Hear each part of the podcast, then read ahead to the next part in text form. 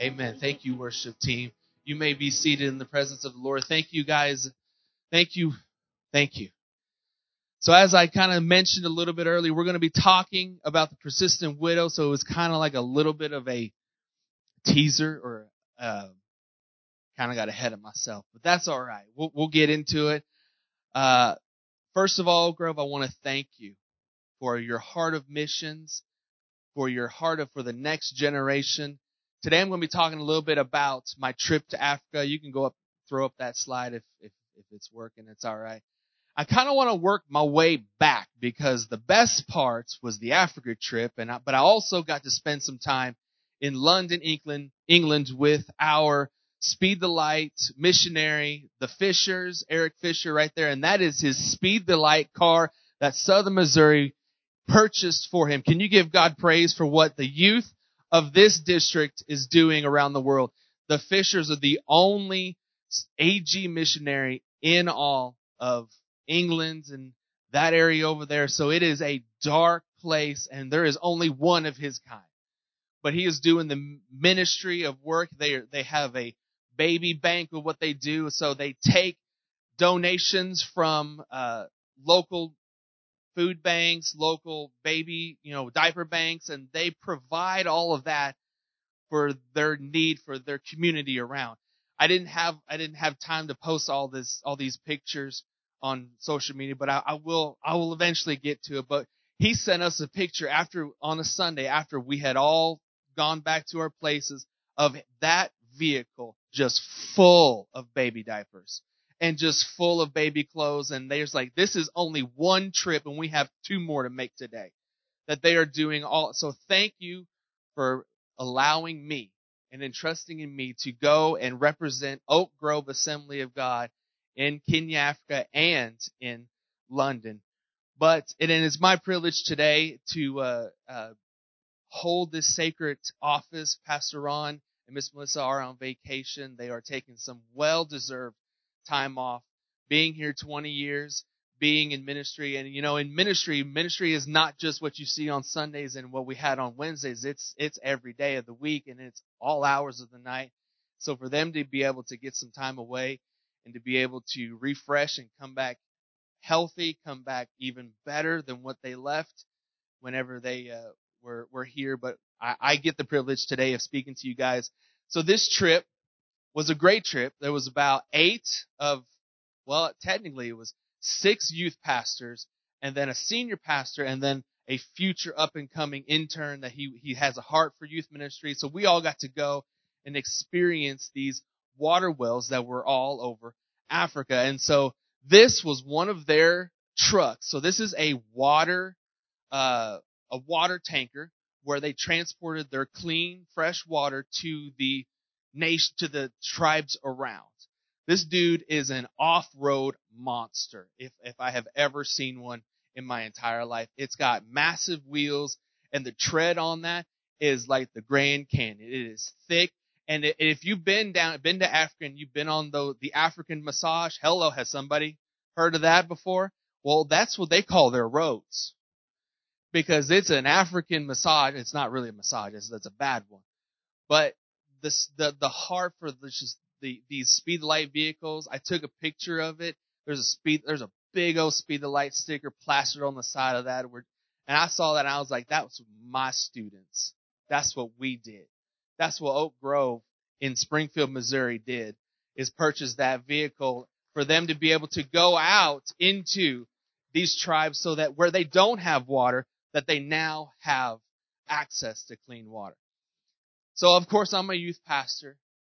So I got to do something funny. Yeah, I, I can. I, I have to. I have to live up to my standards. So our tour guide, you know, they're they're they're pure blood African, pure blood, and African uh, in Kenya at least the main language is English, but it's it's African English, which you can understand it, but it's it's so funny. So our tour guide, his name was Mike. Mike has seen some stuff. All right. Not this one particular, but you know, this story, he, he, uh, wrestled a water buffalo. Yep. So he has wrestled. Now, the other tour guide, he headbutted a lion. So like, he, he's up there, but like you have to headbutt a lion before you're able to be at the very top, right? Well, Mike, he's never, he never chews gum, but he's all, that's how he does. That's how he does. He's walking around and he's, he's looking at us. I'm like, like,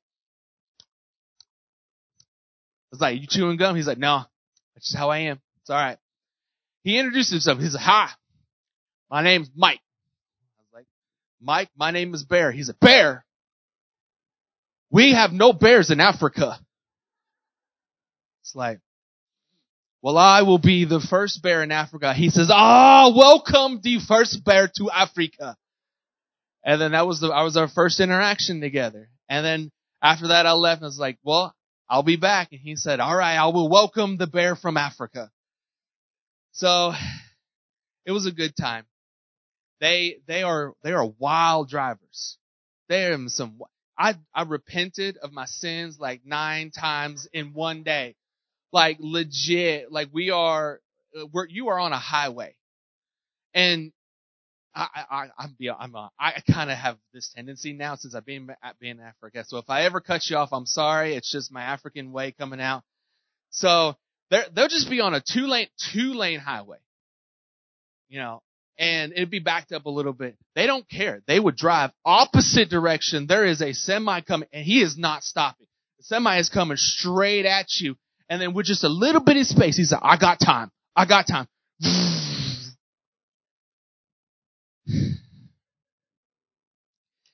It wasn't, it wasn't a spiritual renewal trip, but I was definitely spiritually renewed on this trip. So, but we got to see Africa. We got to see the second world's largest slums, and I got the privilege of teaching this part of that in, in the youth, and they had never, some of them never heard of a slum before, so I was able to show pictures. It is just a, such a dark place, and it's, it's so sad. When you come from the United States and you've never been out, this is my first time out of the United States, you realize how blessed we are. We are a really, really blessed country, and it's all because of our faithfulness to God. Now, whether or not we're still faithful, I know Oak Grove is faithful to God, and I know our country needs to be, and we're going to get to, we're going to get there. But just seeing the, just the sad, the, the harshness of Africa, and even in London, England, where they had stuff. You know, you go and we walked down London streets, and we were about to turn onto uh, this. We were trying trying to cut to the next street over where, the, where there was a place where we wanted to see. Apparently, it was part of a Harry Potter series. I'd never watched it. I was not allowed to when I was growing up because witchcraft. But uh, some of the other youth pastors didn't have a mama like I did, so so they were just geeking out about this train station, Piccadilly Station. I guess it's famous, I guess, and you know, and they they were trying to cut across, and there was a big old guy in a suit at the edge of the corner. We didn't ask him questions. He just, he just says, hold on, wait, where are you going? He said, I see you guys are not from here. And we're like, yeah, yeah, we're not, yeah. He's like, is that a Texas accent? I was like, no, okay, just whatever. But he said, stop, hold on, don't go down this path because there are seven robbers waiting for somebody to walk down this path. And I know we have that in, in, in America, but just like there is still just like the overwhelming sensation of like being in the United States and in Springfield, we are blessed. We are truly blessed. But while I was riding around in our little taxi cab, they love Toyotas, by the way. So my wife is, if she ever moves anywhere, that she's can move to Africa because she loves Toyotas. But there was some weird store names when we were there. Now, whenever, now, okay, I know you're like, okay, really, this, we're going to get into this, but it's kind of, I, I laughed. I laughed about it. Okay. So some weird store names and they get straight to the point. They tell you exactly what the store is about and just whatever. So they have Sweet Dreams Bar and Lounge. Two times, two, uh, double the Sweet Dreams, I guess.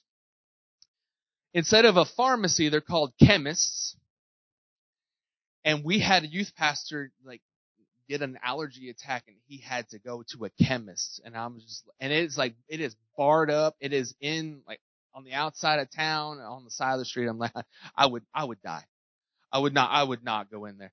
But they have chemists or med stations. They have a total energies. Anybody want to take a guess what that is? It's gasoline. It's their gas stations. And then they had this, this was really funny. They had a Texas Center. It was like, it was like a little shopping mall called Texas Center. They had Texas Energy, gas, Texas Chicken, Texas Meds, Texas Lounge, Texas Lumber, and a Shell gas station. They had a blue transport bus that the bus was painted green. Bubbles dry cleaning. They had a, like the, uh, so like in, I-N-N. So like, like an in, right? In food stores. So I-N-N food stores. They had, you can, it's, this is all in one area. You can go and get breakfast, lunch, and dinner there. You got breakfast in, coffee in, pizza in, chicken in, and creamery in. That's their ice cream place. There was a Miami hotel with a little transplanted palm tree right outside the door. It was kind of cute. They had a, if you like it, buy it lumber. If you like it, just go ahead and buy it. They had some Coke shops, which I think what it is, is that they just had this one Coca-Cola sign as like their template, and then they would put whatever the store was on the so. So you had Coke creative shops.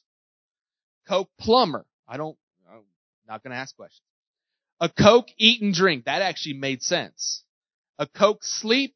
A Coke high resort, which was actually pretty low to the ground, so I don't know how they got that. And then a Coke Jesus is the winner shop. So we like, I, I, didn't go into that one, but I was like, hey, I, I like that one right there. Then they had a Rocky driving school. Understatement, but yep, that's true. They had a Somo biscuits.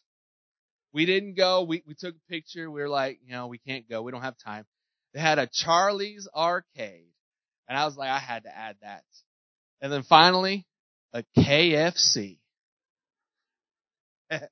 so we're going to get into some pictures of this because I'm, I'm not going to keep you all very long, but we're going to get into it and we're just going to share my experience with Africa and already told you a little bit about London, but so this is our team. This was in front of one of the a rift. I don't remember the called, but that's our team.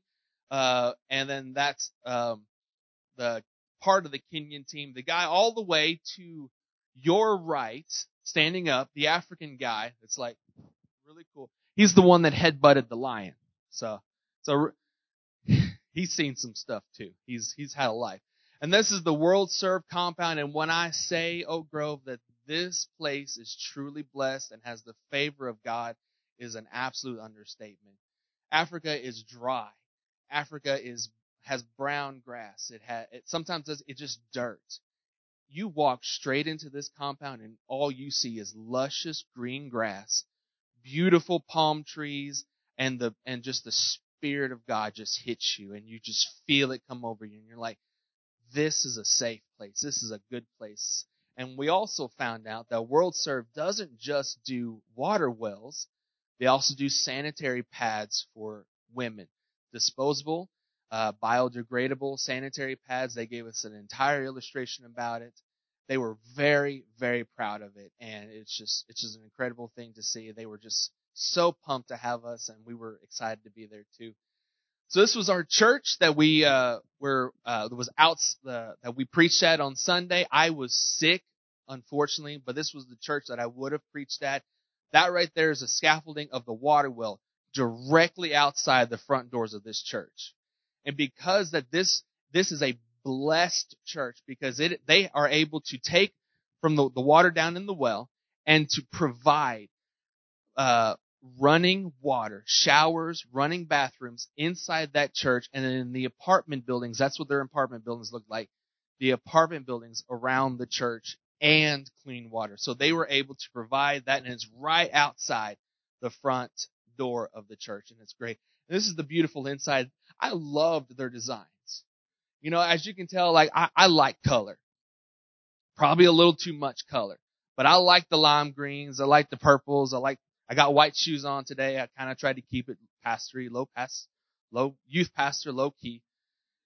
but I lo- I love their designs, and it's just that it's, it's just beautiful. So there's you have two pulpits, the English speaker pulpit, and then the translator pulpit. That's what you're seeing up there, and so it's a great time. This was our Bible one of the Bible schools that we got to see. There is about 50 kids represented in this picture. And all the Somo team is just in the back. You probably can't, this was a huge picture. But these kids were just so precious. I, I, I don't I hate being this way, but I think we were probably the first white people that they have ever seen. And they're just staring at us. They're, they're, they're just so happy. We got, we got to do a little, like their, their African dance and all that stuff and their worship song. We got to preach for them as well. And they just, they absolutely just loved us and we loved them and it was just, it was a great time. Uh, the two different colors, uh, I had somebody in youth ask, the two different colors represents what religion you're a part of or your family origin. The green is a Christianized family.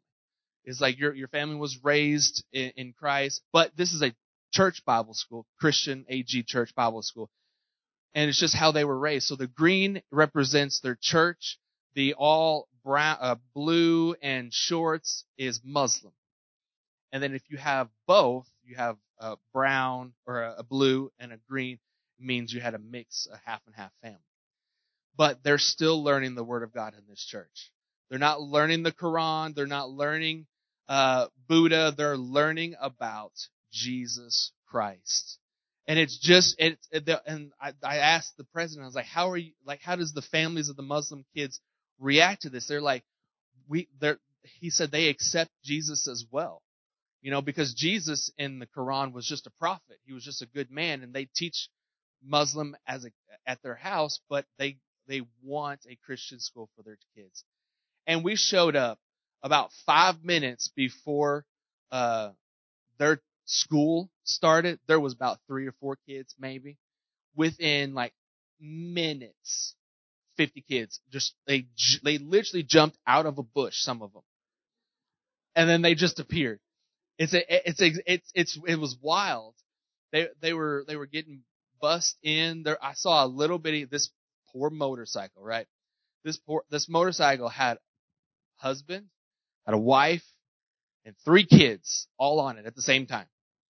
This thing was low to the ground. If he hit a bump too bad, that little one's flying off the back. Legit. But they all were, they, they, that's how they got back and forth. And some of these kids were coming from miles and miles away. The president showed a mountain or uh, uh, a hill or a mountain range, and he said some of the kids are on top of that mountain. That's how far they have to come down. This mountain is a long ways away. And we were able to put, actually, I'm getting ahead of myself. This was the water that they used to have to get. This is how they used to draw in all the water. This is, you know, she's giving us a little demonstration while the guy in the blue suit, who's the president, telling us about this water and how they have to share it with the cattle and with all the wild animals and it's, it gets nasty. And here's an even, even closer picture of just, that's the water they had to drink. That's what they had, that they had, they had to take that and they would take big old barrels full and, and this is only if it rained. This is only rain. This is not a replenishing puddle. This, this is basically a big puddle. It's not a replenishing fountain or a river or anything. This is if it rains they had this water. And so we were able to, Southern Missouri also was able to put in this water well. And I tried to get, I wanted to get a video in it because they, they timed it perfectly, this World Serve team, that we were able to be there and watch as the, the exact moment when they drilled that well down in there deep enough and shut the water all the way up and actually exposed the water for the very first time. I got that on video. They had never had water there before, but now they do. And in the little bitty pipes that you can see on the side, there was one on that uh, wooden horse, and then there's one on the ground. Those are about five meters long, and they cost five thousand U.S. American dollars. And a lot of times these wells are at least two to three hundred meters deep. So you can just imagine how much money, I, I'm not a mathematician. I'll let my wife do that.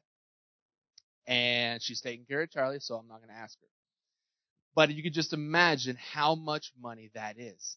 And some of these are even deeper and further down. They hope that it's about 100 to 200 meters deep. So what they do is they drill, they don't just drill right at the top so they can get the top. They go all the way to the bottom where there is no more water and come a little bit up because you want to drain that water in there completely dry. Because that's how you get the most water. And so what they did is they were able to get all the way down to the bottom. It's about three, four hundred meters down, which probably should have thought about this. I don't know how that how that uh, equates to uh, inches or yards, but you have Google for that to figure it out. But we were able to be there whenever they shot the water up, and just the whole crowd. It was a whole family ordeal. It's like you don't just send your kids to church. They're, your mom and dad is also at church too, or they're also at the school or wherever you are, or they're also they were all surrounding us while we were watching this, and they were just talking with us. They loved ta- asking us questions, and so everybody is there at this site, and then just the, the roar of celebration and praising God. They started singing worship songs. I, I assume, I hope so. It was in Africa. It was in it was whatever their language is. They just started praising God. They just went wild because they they have for the first time clean water. And I want to go back. These kids right here at this Bible school, what God hit me hard. He said, find the youngest in there. So I looked and, you know, not right now in, in the picture, but like there was this little bitty guy. I think he was a guy. He literally was this tall. He came to my, my knees. God said, that little boy never has to want water ever again.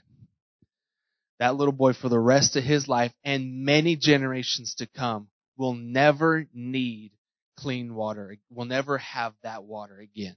He will always have clean water. And I said, God, thank you. Thank you that our, our kids are able to participate in that, to have that, to be able to say, we did that. And maybe in heaven, these little, little kids will come up to us and say, hey, were you the one that provided the water for us? Were you the one that I saw uh, in, in the end of March in this random year? And I'm like, this is the only time I went to Africa. By the way, I am called to be a youth pastor in the United States of America. I'm not, I'm not a missionary, and thank you, missionaries. You really have, you really have a good, you know, you really have a good calling, and just, but I'm called here for sure, and I know that now. And then they chose me to dedicate this Southern Missouri uh, water well.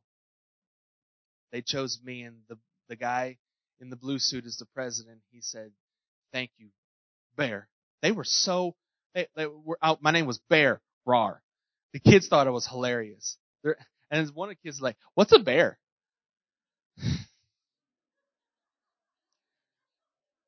I just said it's my name. And so, kind of made me feel bad, but whatever. I wanted, I really wanted so bad to take a picture and say, that's a bear. He, and, but he wouldn't, he wouldn't have known. He probably wouldn't cared. But he said that, you know, when, when we prayed over this, that water well, that we touched God. And I, I just, I just, the whole trip I was thinking, like, God, you have your hands on everything that's going on. And you allow my students, because I felt, I felt ashamed. I felt sad. Why am I experiencing this? My, I didn't do this. I'm the one that submitted all the speed the light money at the end. I'm, I'm not the one that raised all of it. It's my kids. It's our students. It's you guys. You guys should have been the ones to be there to see what you guys did, not me.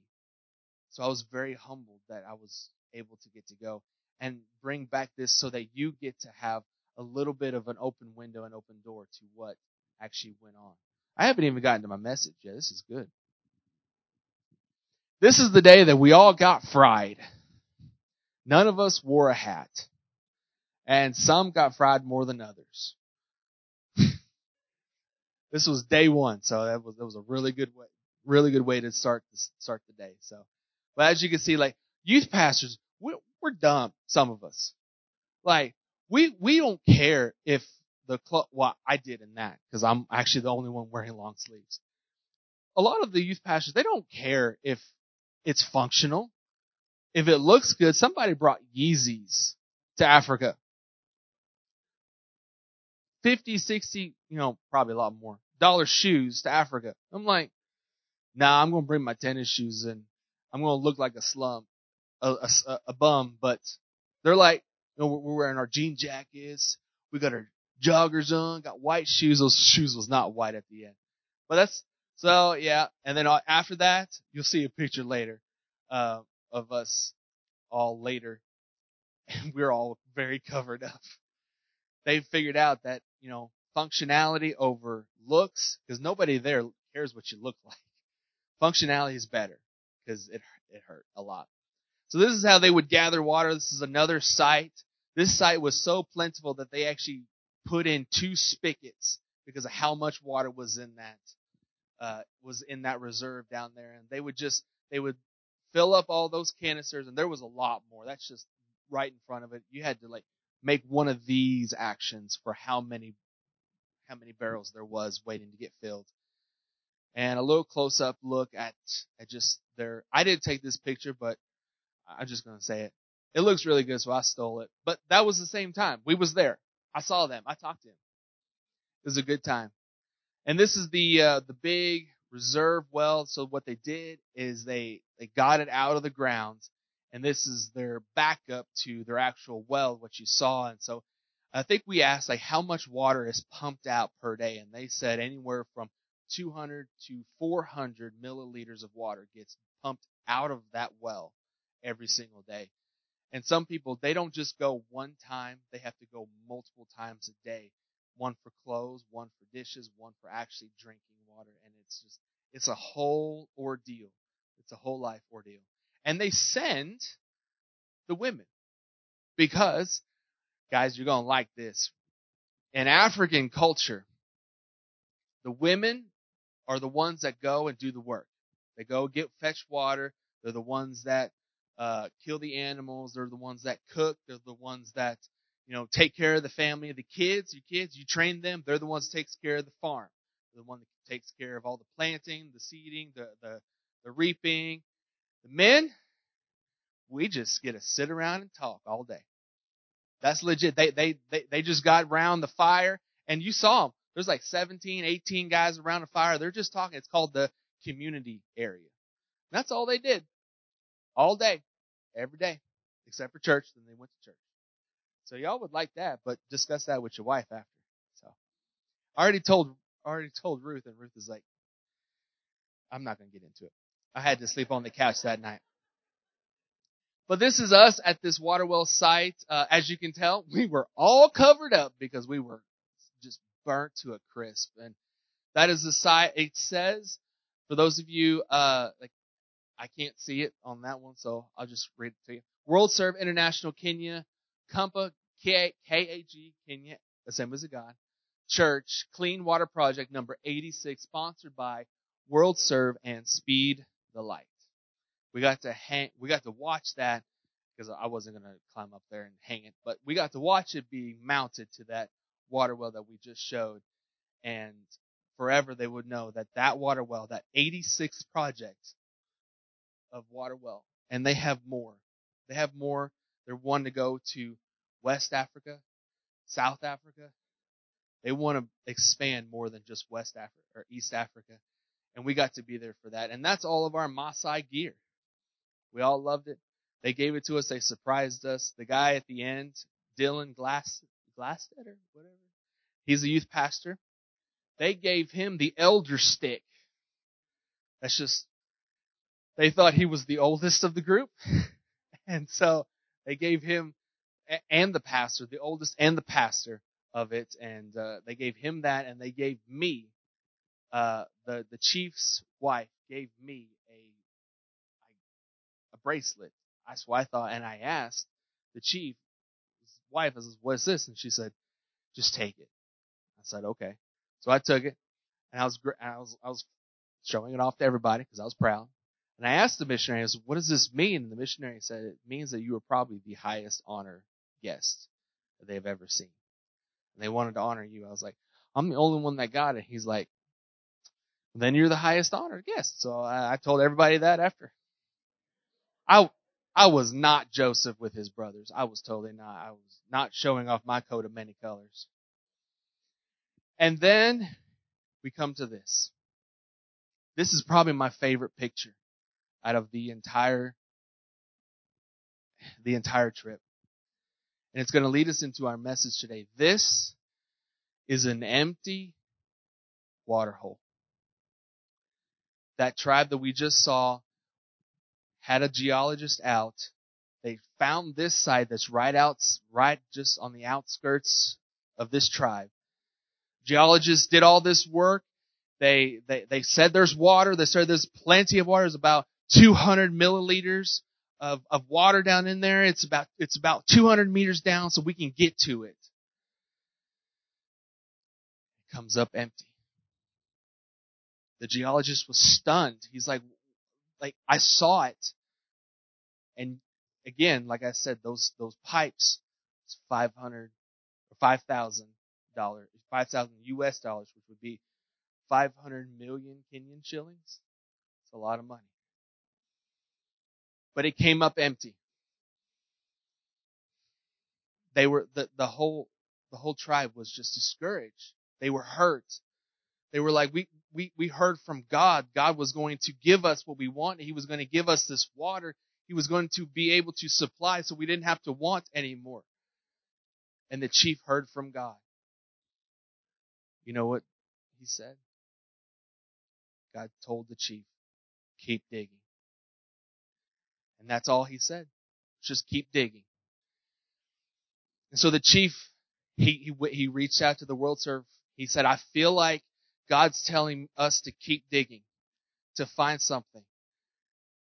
He said, it's how much is it going to be? How long is it going to take? He said, we'll, we'll, we'll send out another geologist. We'll, we'll get a, we'll, we'll get the same guy. We'll see what he says and we'll get another one just to make sure. They look around. They find what looks to be a tiny bit of water. And they're like, we, we're going to do it. We're going to trust God. We're going to say that God, this is it. And we're going to pray that God doubles it. When they got, the geologists got all the paperwork done. It's a long process and it, government is kind of, kind of crooked in Kenya. And so they had the geologist out. They had the World, WorldServe team out and they kept digging. Turns out that water well I just showed you that we dedicated Southern Missouri, that was that water well. It was two times the amount of what was supposed to be in this bullhole. Was supposed to be in this well was two times the amount what God had promised. And if the, the chief had not listened to God to keep digging, they would still not have water. So my question to you today is keep digging. Today we're going to talk about the persistent widow. Persistency. I, I, I, I, was, we've all heard it. We've all heard this parable. And I just, this last week I was like, you know what? That's what the chief did. The chief kept digging. He did not give up. They did not give up hope. The meet, it was about 400 meters down. It was a little bit further than what they thought, but they didn't care. They believed in God and they just needed to keep digging. So with the chief's persistence, that tribe now has clean water. God knows our situation. God knows where we are. God knows what's going to happen, which will lead us into our passage today in Luke 18 verses 8 through 1. It says, And he told them a parable to the effect that they ought to always pray and not lose heart. In other translations, it says not give up. He said, in certain city there was a judge who neither feared God nor respected man. And there was a widow in that city who kept coming to him and saying, Give me justice against my adversary. For a while he refused, but afterwards he said to him, himself, Though I neither fear God nor respect man, yet because this widow keeps bothering me, I will give her justice, so that she will not beat me down by my, by her continual coming. And the Lord said, Hear what the unrighteous judge says.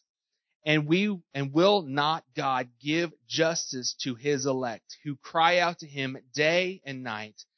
Will he delay long over them? I tell you, he will give justice to them speedily. Nevertheless, when the Son of Man comes, he will find faith. Will he find faith on earth? Let's pray. Lord, thank you so much for the ability to be able to preach and learn about your word today. Lord, as we are learning about prayer and persistent prayer and not giving up and the continual petitioning for our needs, let us have an open mind and open heart to, for you to speak to us today. In Jesus' name. Amen. Now, I'm not going to take long today. My youth pastor, uh, Pastor Steve, he always told me, he says, Bear, kiss it. It's like, kiss what? He said, he said, no, not kiss what, just kiss it. Keep it simple, son. It's like, all right. All right, Steve. So I'm going to kiss it today, y'all.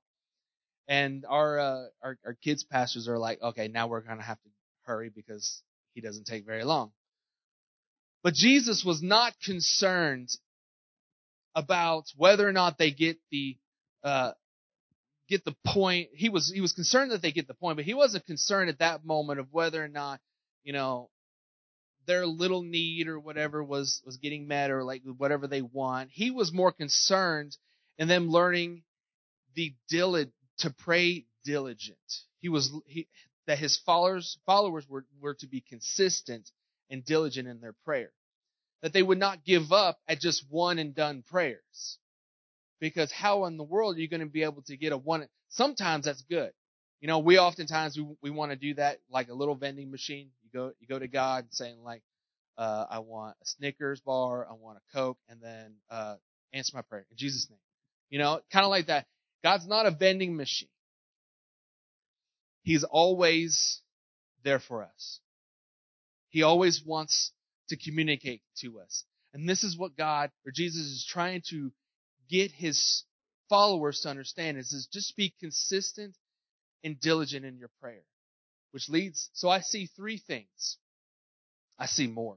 But in this passage, three things today, because I don't want to, I don't want to go until tonight preaching about this because I can't.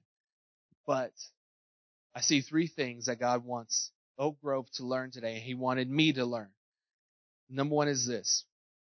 Prayer is our direct line to God. Simple. Prayer is our direct, direct line to God. Prayer is our main way of communication with God. Not just with God, but with everybody.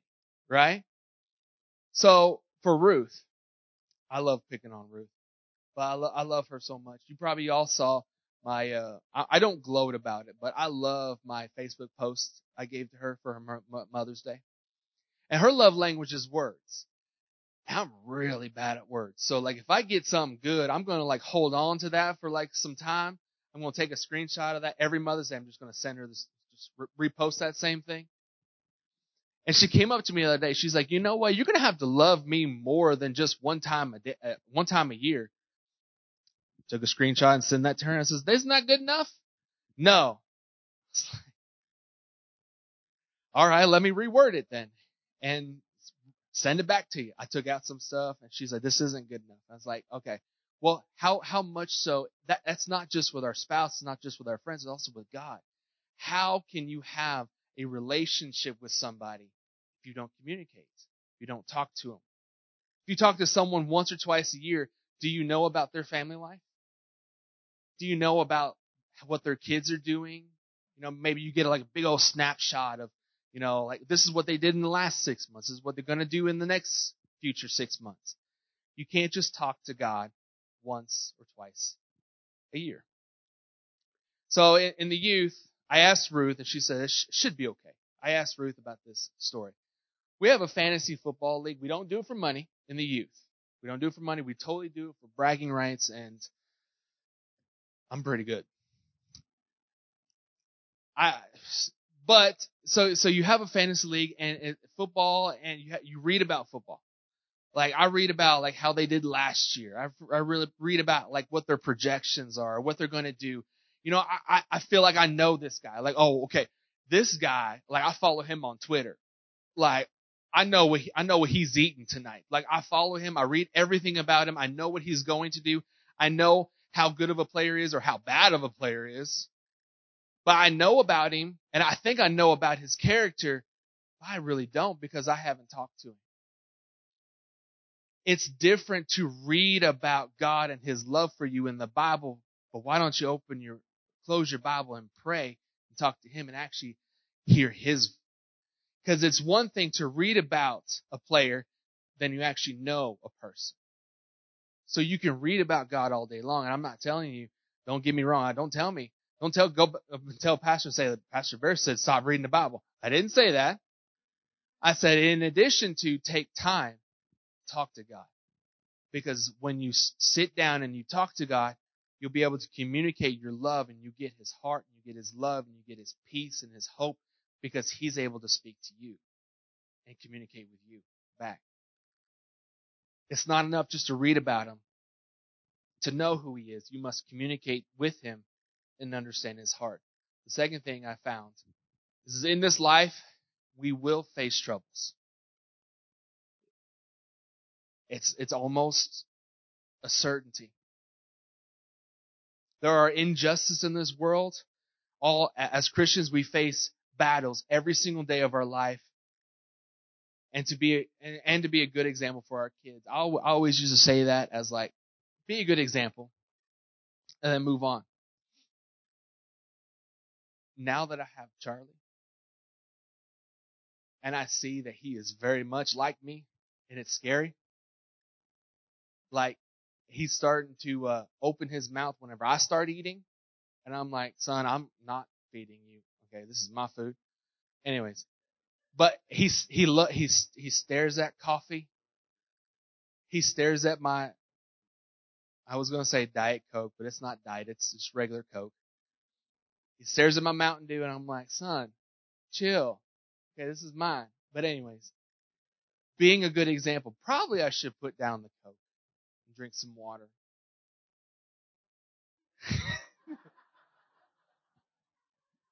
but it's hard because Parent Panera has the the free sips, like, and that covers all soft drinks. So like, I go there four or five times a day. Sometimes you have to be a good example, but it's hard. It's hard. I thought I was doing good. I think I am. Ruth isn't in here to tell me otherwise, so I think I'm doing good. But this generation that's coming up, they are getting hit hard with this postmodernism, with this Darwinism, with this, this you know evolution. I, I I can't tell you, and it's sad how many times as a youth pastor in mine and Ruth's ten years of being in youth ministry, how many times we've had to answer the question, did we come from monkeys or not? As something that I grew up in, I grew up with a biblical foundation. I grew up in church. I grew up these kids are growing up in church. I'm not, I'm not saying that they're not, but the influence at school, the questions are now getting really, really weird. Did God really create two genders? This generation is getting attacked. And our, our, our students here are phenomenal. But I can just imagine of the questions that they are getting every single day in school with their friends. Persistent prayer. Praying consistently for our students. It's concerning. So we face battles. The persistent widow faced an injustice, faced battles, but didn't give up hope. God is our friend. And I know with prayer, it feels like we're not doing much because how I grew up, I was like, if it's, if I have to fix it, I'm going to fix it. Sometimes you have to take it into a different level and fix it on a different level. What I mean by that is this, this earth and this flesh is how the devil works. It's how he tempts us and how he questions us. It's how he gets us to doubt. So I don't fight him on this level. I go up to God and I fight him on that level because in that level he has no power. Can I get an amen? I like that one. I got chills. Take your prayers, take your situations to the next level where God, where, where devil does not have power and God has all the power. Come on, somebody. That's good right there.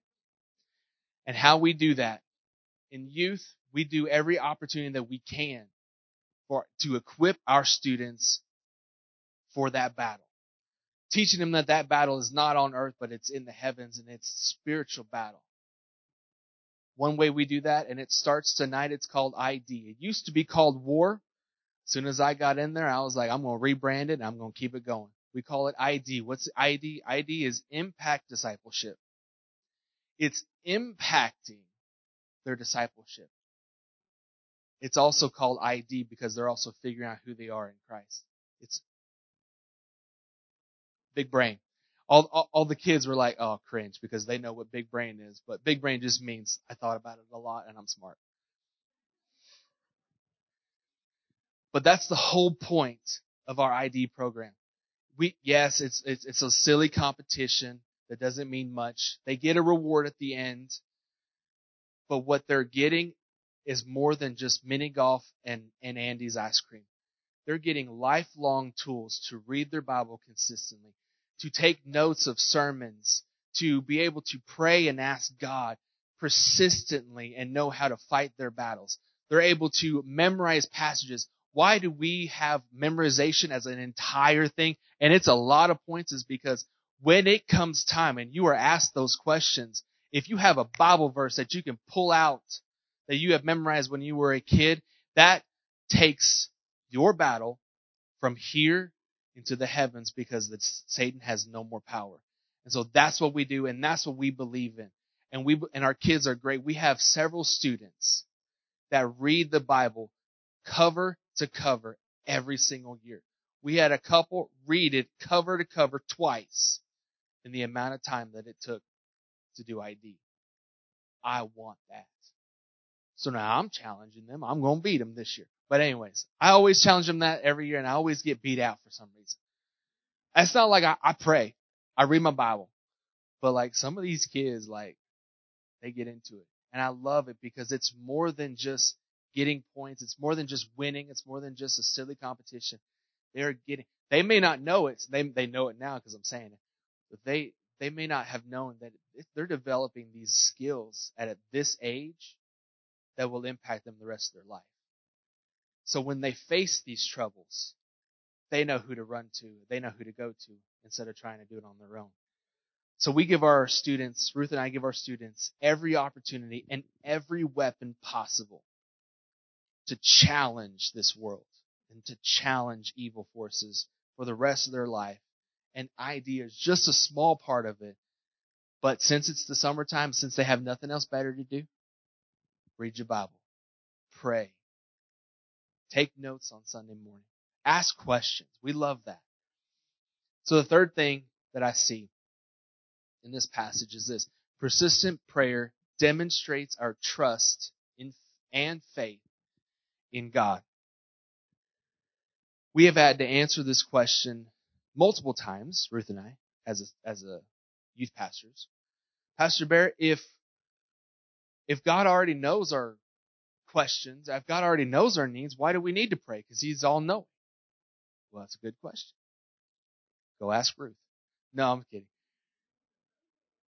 It's, it's like being a father. I know that, I know this now. I know when my son is hungry.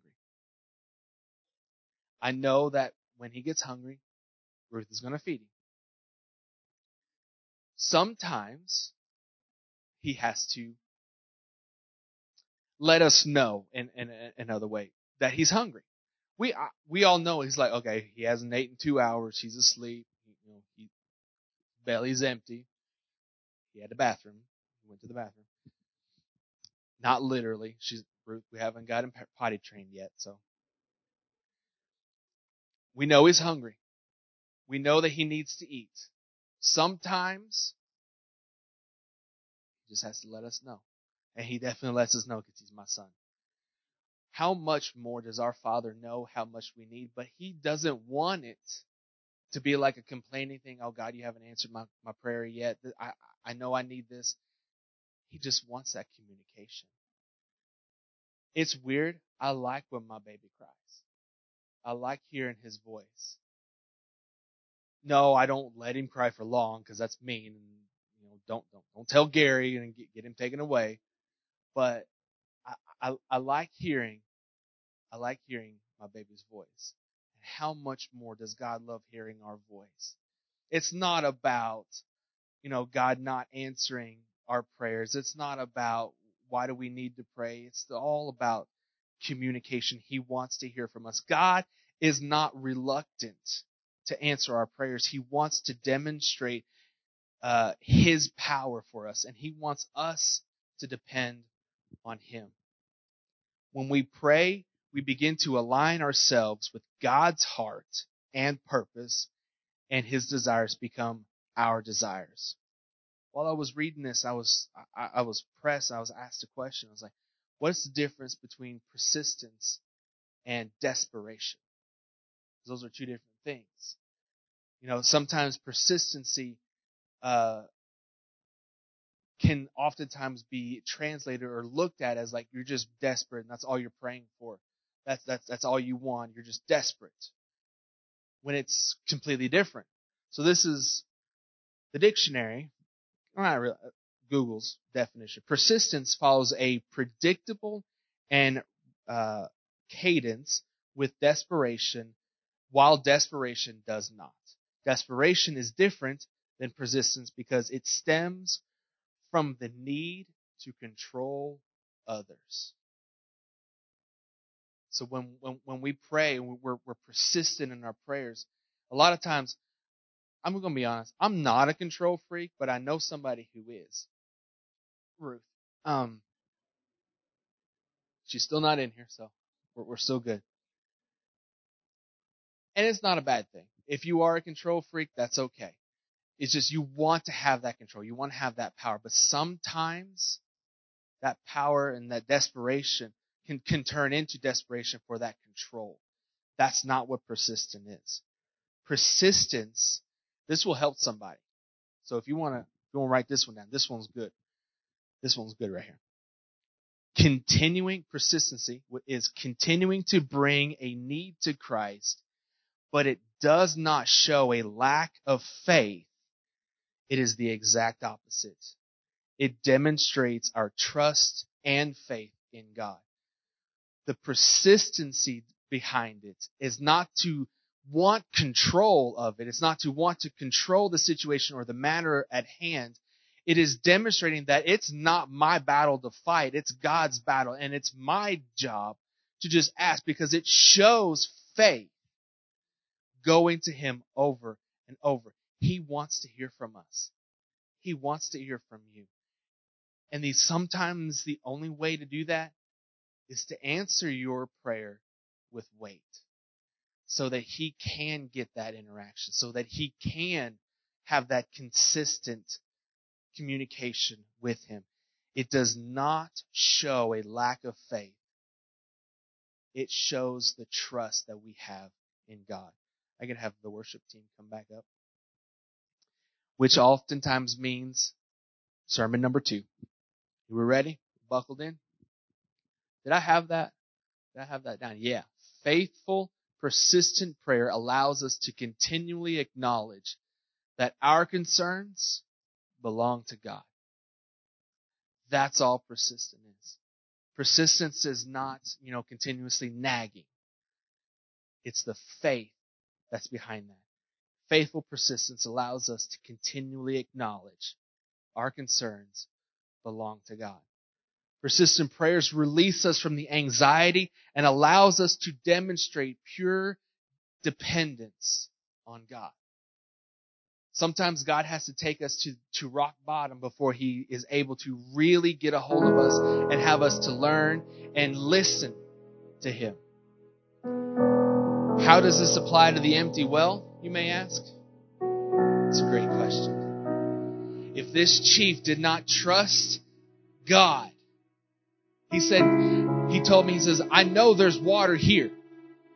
Because God told me there's water here. And if God tells you, and He tells us all the time, that your needs are important to Him, He tells us that you are important and you matter.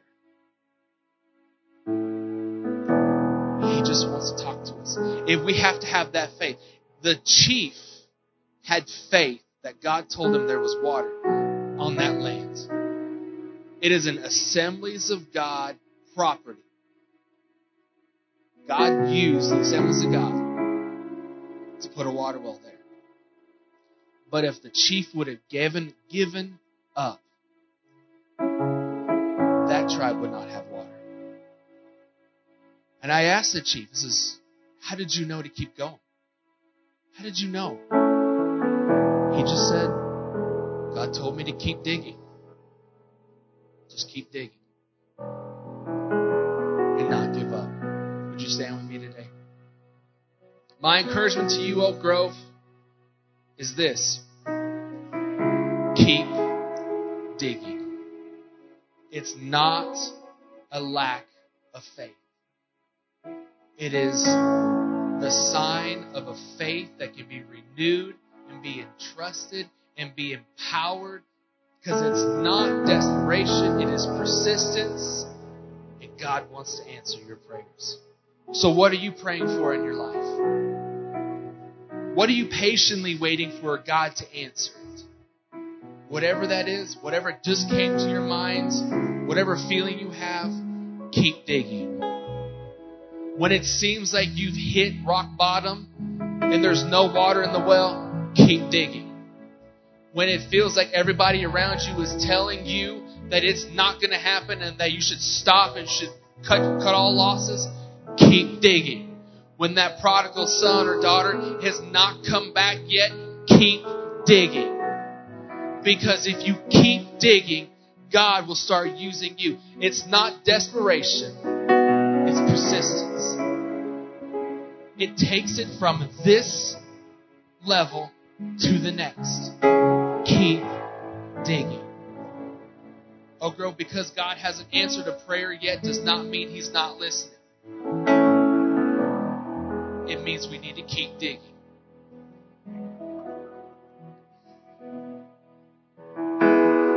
A lot of times, our timing is not God's timing. We have a lot. My very first message I preached in youth, I tried to get our students to get this real early on. My watch is not God's watch. Some of them may remember that, some of them probably don't, but that's okay. But it still rings true. What my time says on my watch does not what God says because God is never late. So keep digging. Keep digging. I'm going to be able to get you out to the Today. Keep digging. Don't give up hope. Because God did not show that to show desperation. God wanted to teach his followers and teach us 2,000 years later to keep digging and not give up.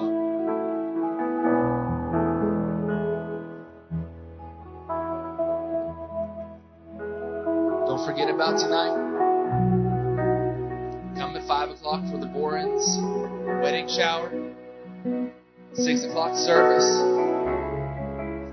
If you uh, want to bring a side to uh, the Lettermans and the Browns uh, funeral uh, feeding, talk to Miss Carol today. And uh, we'll see y'all later tonight. But let's pray. God, thank you so much for allowing us to have the ability to meet together as a family, as a church, in your presence. Lord, we pray as, as we go today that we don't view our need as little. It is much. We know it is, and we know that you care. Let us keep digging. Let us not give up on what you have promised us. Let's keep digging. We thank you and we love you. We praise